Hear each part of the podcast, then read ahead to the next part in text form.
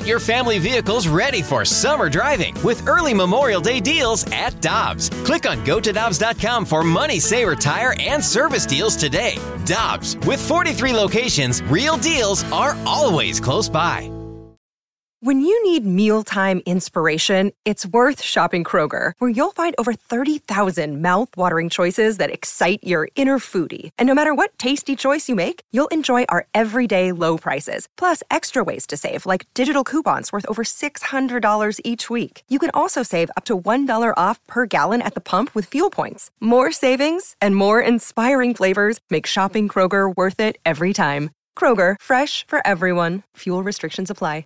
And the voice of the blues, Chris Kerber, joins us now on the opening drive on 101 ESPN. Brooke Carey and Randy Kerbs. Good morning. How you doing? Randy, I'm doing great. How are you guys? Doing really well. And it's really amazing in the blues. What fifty? How many years? Fifty six years now. The the level of talent that they've had is so remarkable, and it's really hard to whittle down the players that you'd like to be in a blues Hall of Fame. It is, and you you might remember because I know you're you're part of the committee that that nominates uh, players as well, and justifiably so. Do you remember a good number of years back, might be six seven years ago, when we were originally talking about this in the Ring of Honor, and you were part of a meeting that we had, and uh, with about six seven, like just even coming up with the criteria of what you have to meet to be considered is a challenge for an organization, whether organizations are trying to figure out how to retire a number, you know, and, and different rules and things. Like, for example, you say, well, you had to play like 300 games for the Blues to go into the Hall of Fame. Well, if you had to play 300 regular season games, that would eliminate Adam Oates, right? Exactly. You're like, well, wait a minute, that, that doesn't make sense. So, like, just coming up with the criteria um, is is a unique challenge of the process. It really is. And one of the things I like about this, Kerbs, and we were just talking off the air about Kelly Chase, and one of the qualifications is demonstrated exceptional attributes in the areas of playing ability, sportsmanship, character, and contributions to the St. Louis Blues. If we're going to talk about character and contributions to the St. Louis Blues and contributions to the St. Louis community, Kelly Chase is an easy number one for me. Yeah, and and that's that to me is one of the great things, frankly, about the sport of hockey. Like you can argue whether or not Scott Mellanby should be in the National Hockey or not. Not the, it's it's the Hockey Hall of Fame, not the NHL Hall of Fame. And the the reason is is that this sport is so much more than just stats and numbers.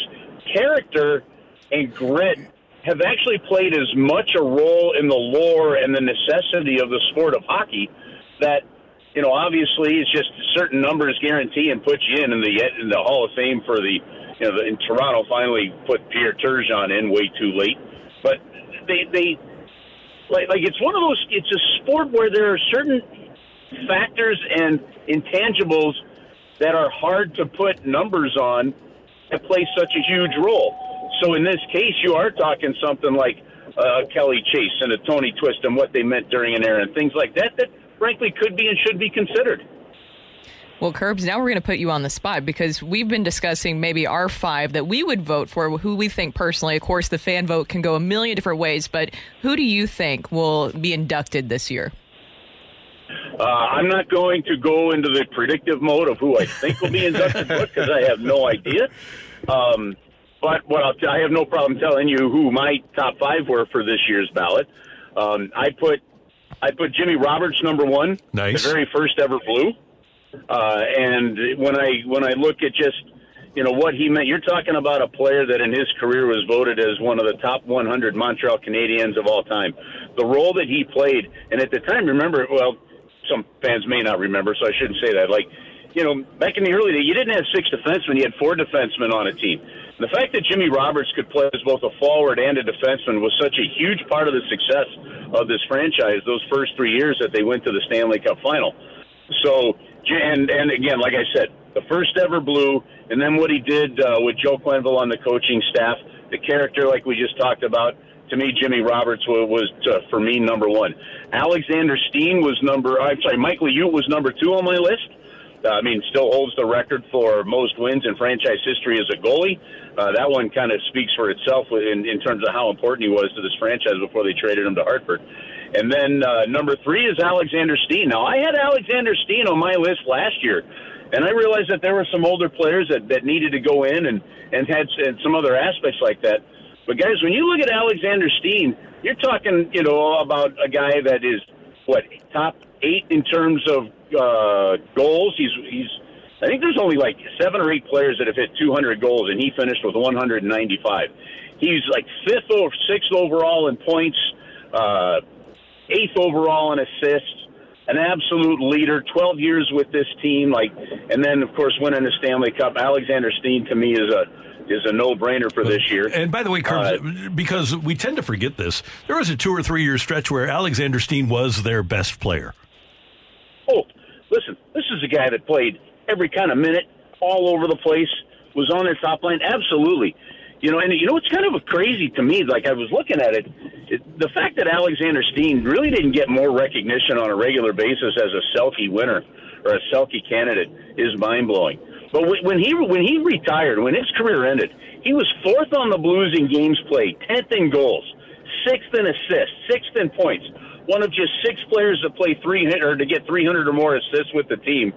I mean, it's really he ended up with some franchise great numbers there. So he was then right behind him, or even right with him or above him, Pavel Demitra, mm-hmm. to me is uh, is kind of a no brainer uh, as well. I mean, when we started looking at the offensive numbers that the Blues have put up over the last couple of years, and whether it be back to back seventy point seasons, uh, goals, it, every time you looked it up, we were saying, well, this is the first time since Demitra. It's the first time since Pavel Demitra did it you know, and, and Pavel Demitra finished his career with seventh all time in Blues points and just under 500 games played. And, uh, I mean, just, and, and actually, and we don't, don't people, Pavel Demitra won the Lady Byng too when he was right. with the Blues that 99 2000 season.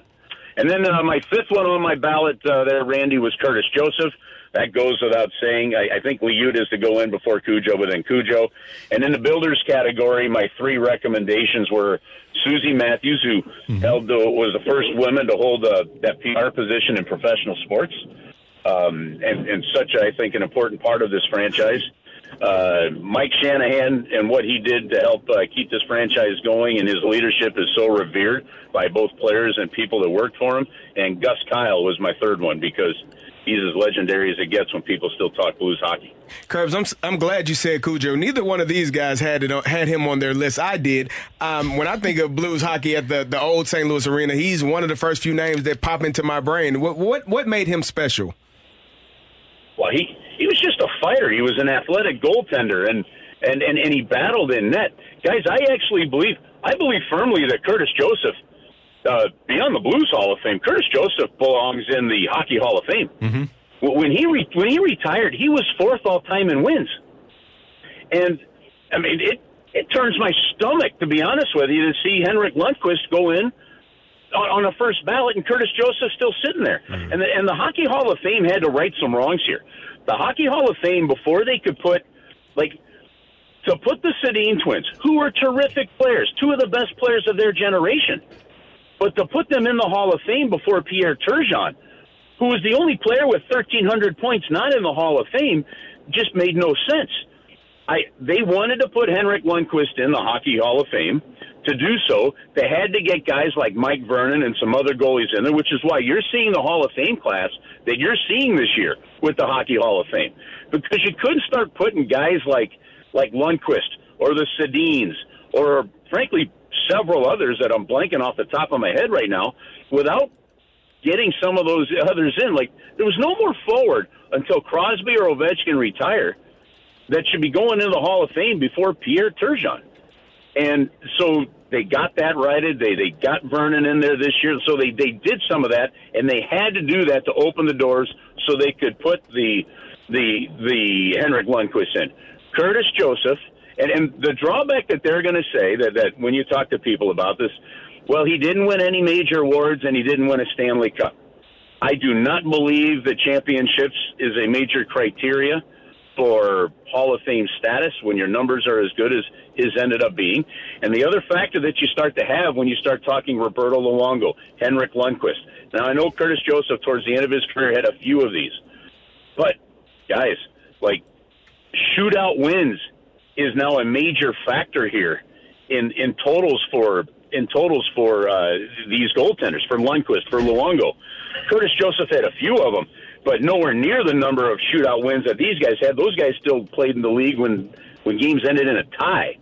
So that that's why to me Curtis Joseph is a is is a real strong candidate and will if not this year maybe he will this year. It all depends on fan votes and he was extremely popular.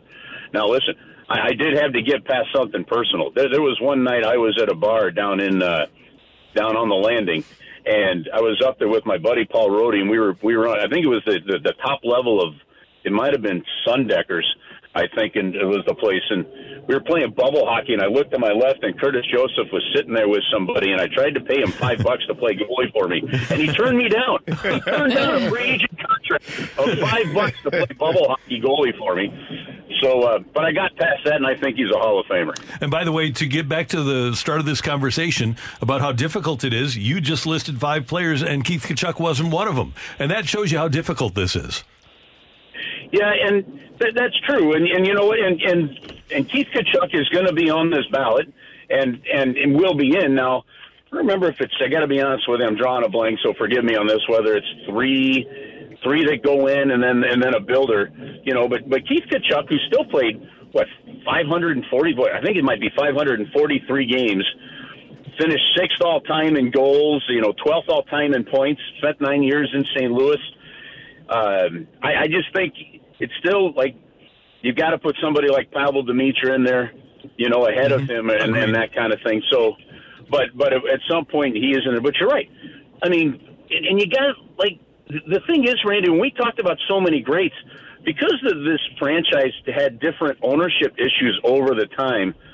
Some of those greats just didn't get an opportunity to last as long as they needed. I mean, we didn't get to see the career of Joe Mullen and, you know, well, let's go back to Mike Liut and so many others that were moved along because of ownership and financial issues and things uh, that, um, that, that, that's why when that criteria come, we have to almost look at, at smaller windows and, and the impact of some of those players. But when you start to get into the area of like an Alexander Steen of 12 years, you know, finished fifth all overall in points. I mean, I mean, guys, when you when you consider who Alexander Steen, for example, was behind when it comes to to players with more points than him, you're talking Federko, Hull, uh, Garry Unger, Brian Sutter, and then and Vladimir Tarasenko. I mean, we're we're talking some greats that uh, that guys some guys have moved into in terms of the franchise history here. Kerbs, real quick question, uh, off topic of the hockey that's going on. You were at all worried about Saquon Barkley? yeah, you know what? I, I, absolutely, I am. I mean, we finally we finally get a chance to, you know, to to get on a roll and get the big blue rolling again. I'll tell you what. And now, Carey, don't come through the radio at me. I'm, I'm gonna I'm gonna put you in a little old school category here, but I I don't blame players for this because of the way teams can unilaterally just cut a player just to make salary cap work for somebody else, right? Mm-hmm. But it's amazing to me how diva oriented running backs have become Ooh. in a league that has become a passing league. Ooh, Kerbs. Mm. You know, like, like I actually like like Carey, I actually think that in in some ways the players themselves and you have I, I understand why. I think kind of they overvalue themselves to some degree versus some of the numbers that they put up. Kerbs, I can tell you this. I you played know? running back a couple of games in the NFL, and they deserve every dollar because I woke up with things hurting on me that I didn't even know I had. you got yeah, 22 eyes looking at you when the ball is in your hands.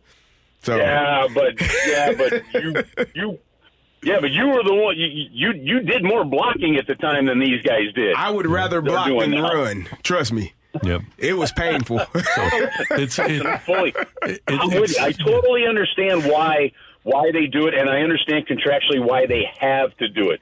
But whole like you got to make your money when you can make your money, and I don't I don't blame an athlete for that whatsoever. It's just for if you're the Giants, you, get the dang thing done so you you can continue to build. Right, right. I'm with you. And Kerbs, when it gets handed to you, you've got 22 eyes looking at you, but when you're playing against JPP, only 21 hands trying to tackle you. Randy, JPP hasn't done anything to anyone on the show. Aim for the pinky every time. Oh. hey, Kerbs, we, we can't finish this conversation without you hearing this. Here we go. Crimmins down okay. on the ice. Down Here comes Cheveldae. He'll be thrown out of the game. Cheveldae. Now Joseph gets into it. Curtis Joseph grabs Cheveldae, and the two goalies go at it head to head. And Joseph with three great rights to Cheveldae. it doesn't get any better than that, does it? Uh, well, it doesn't get any better than that. Kenny's call was excellent with that. And listen, if fans if fans haven't read Curtis's book Cujo, like get it. His story about growing up and how like it, it is a terrific human interest story. Like Curtis Joseph is one of my all time favorite St. Louis Blues. You know, that was my era growing up too. So like I just like I'm a I'm a huge Cujo honk, uh, even if he did turn me down on that huge fight. I mean, listen, I was a college kid. Five bucks, that's some pretty serious beer money that was laid on the table. Come I'm not on. saying he's pulling it. I wasn't saying he pulled a Barkley, but I expected better there, all right? all right. Kerbs, have a great day. All right, guys, have an awesome week. Thanks. See you, brother. Chris Kerber, voice of the Blues here on 101 ESPN.